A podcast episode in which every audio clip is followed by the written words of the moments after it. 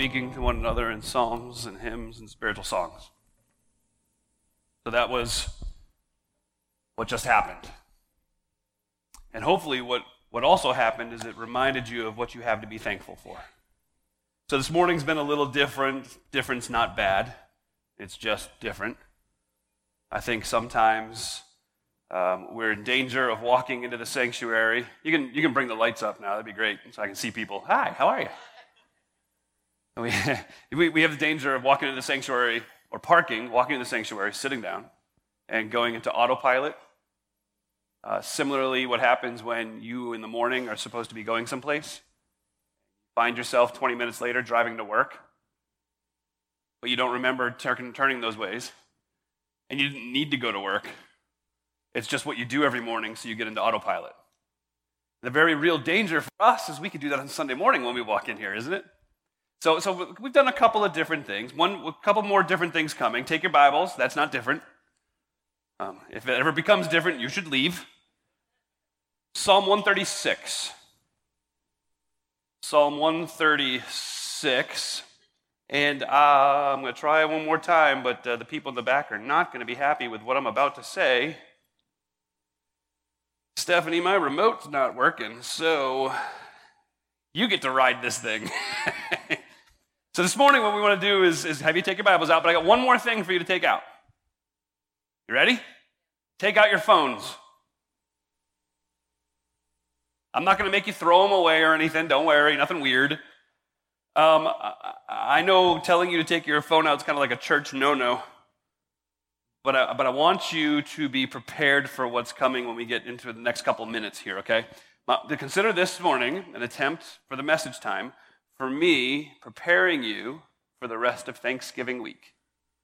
You know that moment that occurs when you all sit at the table and some joker says, So, what are you thankful for this year? And, and you're thrown on the spot, and usually that happens as the food is growing colder and colder.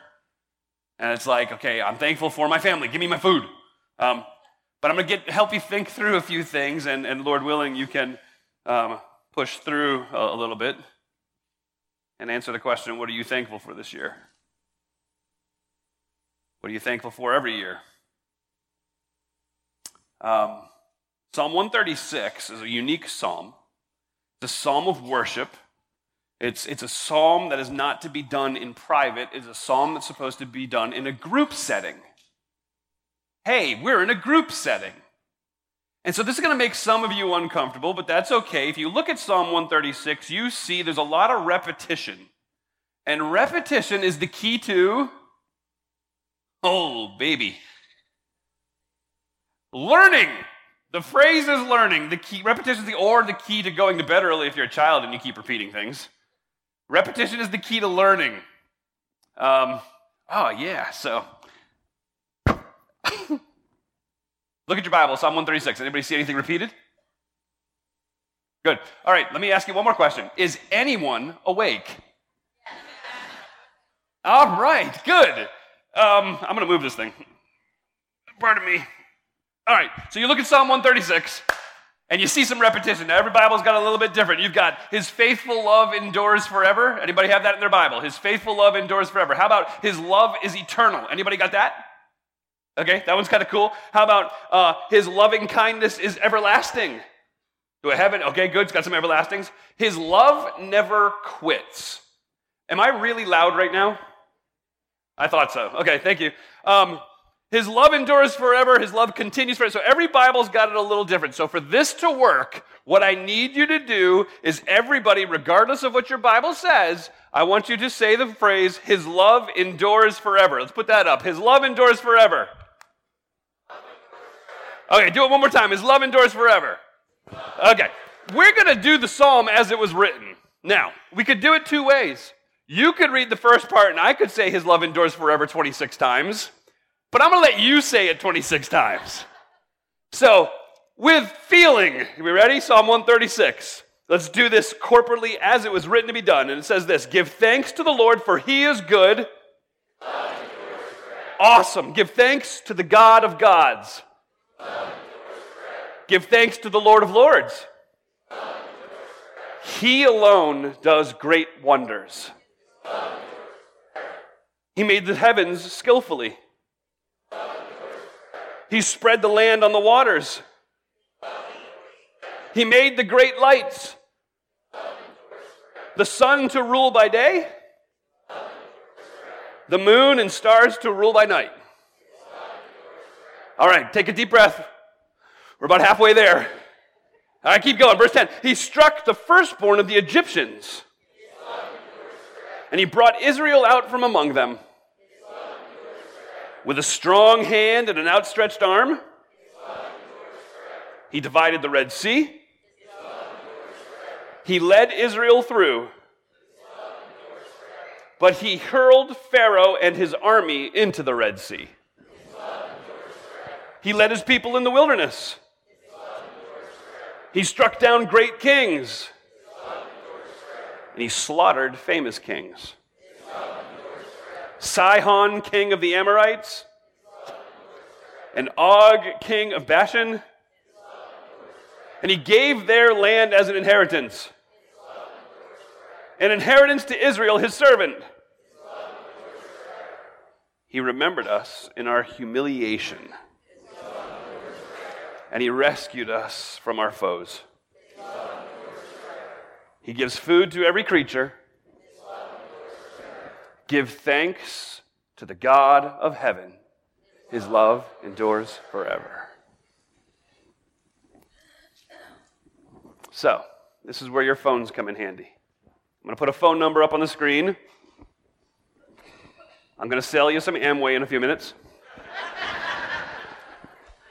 Today only, I've got a deal for you. Just kidding. That is a number that we're going to ask that you text right now from where you are in your seats. And this is what I want you to do. Looking at Psalm 136, I want you to text just an observation of what it is based on Psalm 136 and the things that David mentions as he goes through. I want you to text what it is from Psalm 136 that we're supposed to be thankful for. All right? So take two, three minutes, look at Psalm 136, start sending texts to that number. We're going to get them up on the screen here in a minute. I'm going to go back and see if I can get my remote to work again while you're texting. So let me, let me lay this out. There's a couple things. So um, the texts that you have sent, your answers may end up on the screen. They may not end up on the screen. And there's two reasons for that. One, we only have so much time. Two, um, I have people like Patrick Boyd who go to church here. And there's no telling what he's going to type in. So we have censors in the back. One of them is my wife, so be careful. We will find you. Um, so, let's do this, shall we? You guys ready? Throw me a couple. Throw me one. What's the first one we got coming up? He remembers us in our low estate. That's verse 23. He remembered us in our humiliation. Have you considered that about you? I mean, you could consider that about the children of Israel, right? They were, Psalm 105 tells us they were but a small nation and not many in number and certainly not many in strength. And they were going against all these bigger nations. And yet, God, for some reason, and what we know that reason to be is because He chose to love them, reached down, no matter how ill repu- of reputation they were, no matter how small they were, and He said, Those people, they're mine. Think that has application for you this week? You, someone who is separated from God because of your sin, you who only thing you ever do all week trying to gain um, acceptance in God's eyes is further the divide between you and God. He still looked down on you and said, That one, no matter how small and insignificant, no matter how sinful, I want that one. He remembers you in your lowest state. Give me another one. What else are we thankful for out of Psalm 136? He rescued us. He rescued us. You see that talked about there in verses, you know, 10 through 12, talking about the Egyptians and the 10th plague as he struck the firstborn and he leads them out. I love the picture that he gives with a strong hand and an outstretched arm. My imagination, as warped as it is, always pictures the, the, the, the Heisman Trophy. And here comes God. He's got the Israelites and he's like, let's go and there's nobody going to get in his way. He rescued them. He rescued them number of times, numerous times, and yet has God rescued us? Absolutely. What else do we have? His love. That's a good one to be thankful for, isn't it? I mean, I, I, every time you hear love, 1 John 4.10, God loved us and sent his son. God loved us and sent his son. If you ever question God's love for you, just stop for a second and remember what he gave you that first Christmas. Be thankful for his love. Oh boy. Go ahead. Salvation. Ditto. Just kind of nailed that one. Go for another one. Sorry. Family. Okay, with a raised show of hands, how many of you are thankful for family? Just kidding, don't do that. That's a, that's a trap, that's a trap, that's a trap. There's, there's, there's those wonderful gifts of having family around you as you take this journey. There, there's something wonderful about having a brother or a sister, a literal brother or sister, but, but even so much more so, a brother and sister who's been adopted into the family of God with you. What a blessing we have. Give me another one. Please. There you go. His strong hand in history. Hey, let's let's do that. Look at you. Look at um, let's see. When he's leading his people through the wilderness, you get down to verse 17. He strikes down great kings. He slaughters famous kings. You've got this king named Sihon of the Amorites, a king who had come in and crushed the Moabites and was like the superpower. And, and, and God made very quick work of him because Sihon wouldn't allow the Israelites to pass through his land to get to the promised land. And then you get to Og, which is the greatest name ever. Og. You got King Og of Bashan. He was of the lineage of the giants back in the day. Not the New York Giants. That wouldn't be such a miraculous victory, okay? I switched from the Redskins to the Giants. How you like that? And man, did I pick the right year not to make fun of the Ravens? Holy buckets. Anyway, so maybe when I had to say that eventually, but but Og, he's one of the big giant guys, and it's like for God, he's just a pipsqueak.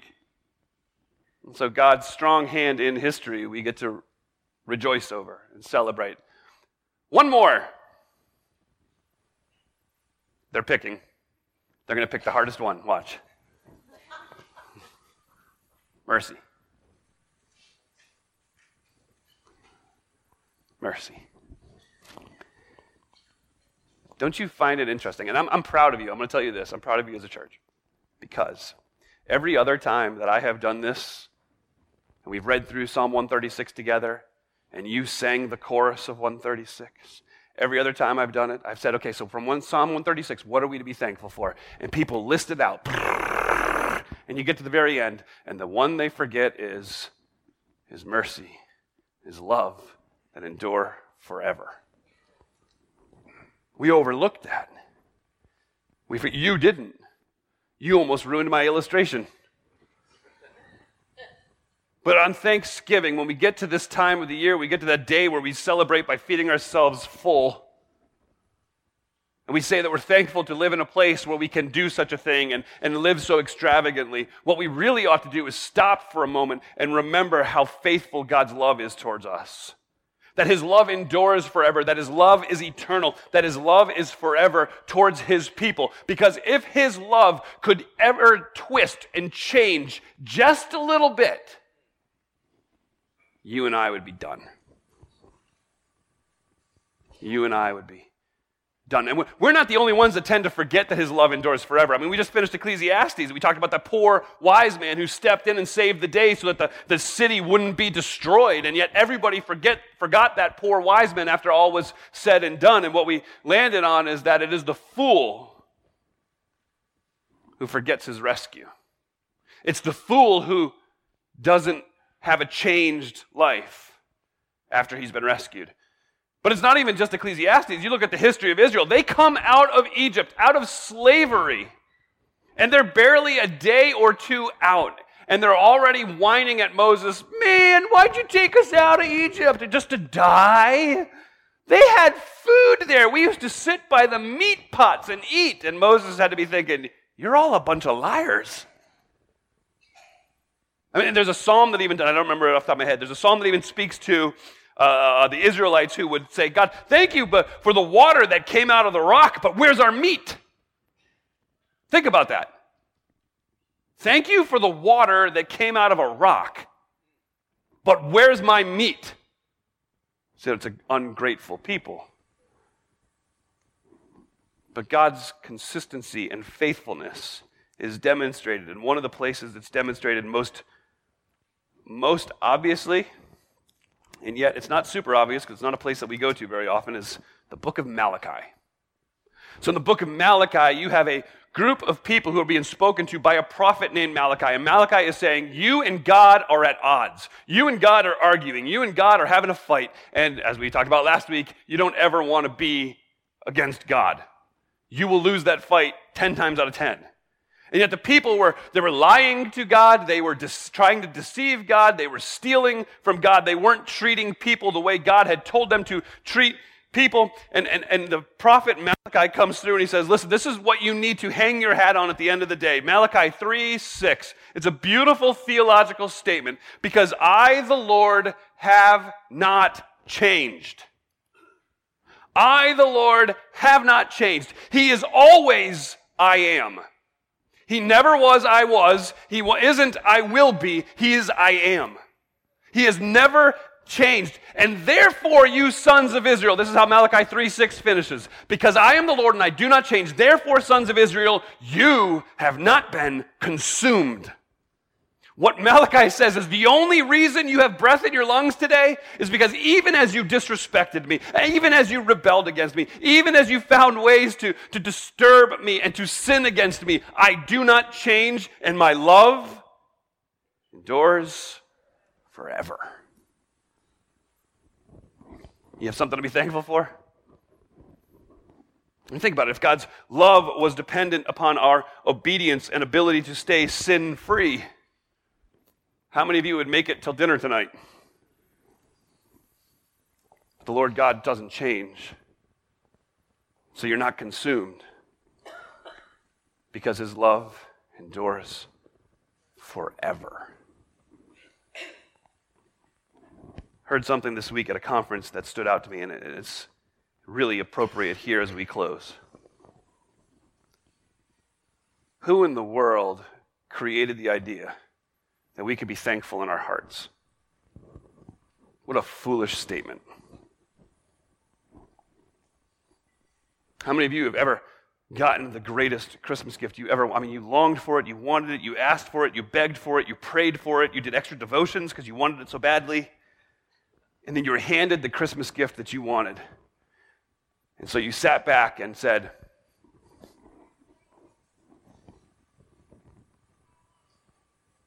Who among us prayed and prayed and prayed for deliverance from disease? For ourselves or for somebody who we loved? Who among us has prayed for that and prayed for that and prayed for that and walked out of the doctor's office with the glorious good news free?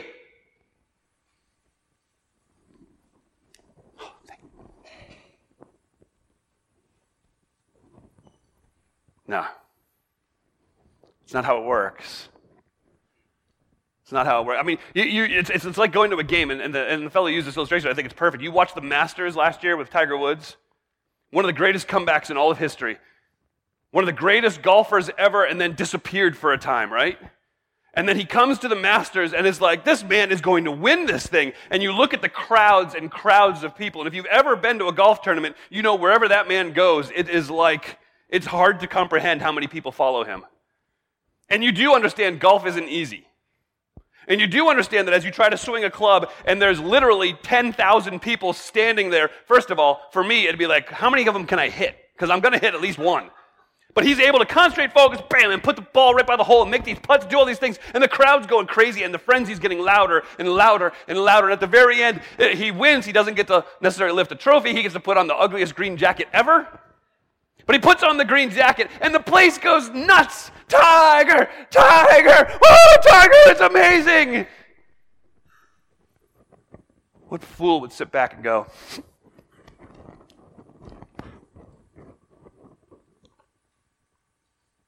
Now, you're not thankful in your heart. Because his love endures forever, it should drive you to being thankful with your entire being. You think Tiger's pretty impressive when he wins the Masters, right? Just wait till the Lion of Judah comes back. His love endures forever. Father, thank you.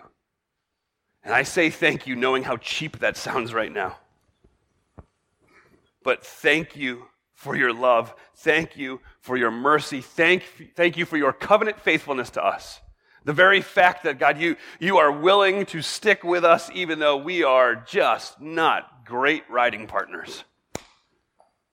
But God, you love us and you demonstrated that love in ways that we'll never be able to repay in Jesus Christ. So I do ask if somebody's here and doesn't know Christ, that they would come to know him now. That they would understand the depth and breadth of love you have for them.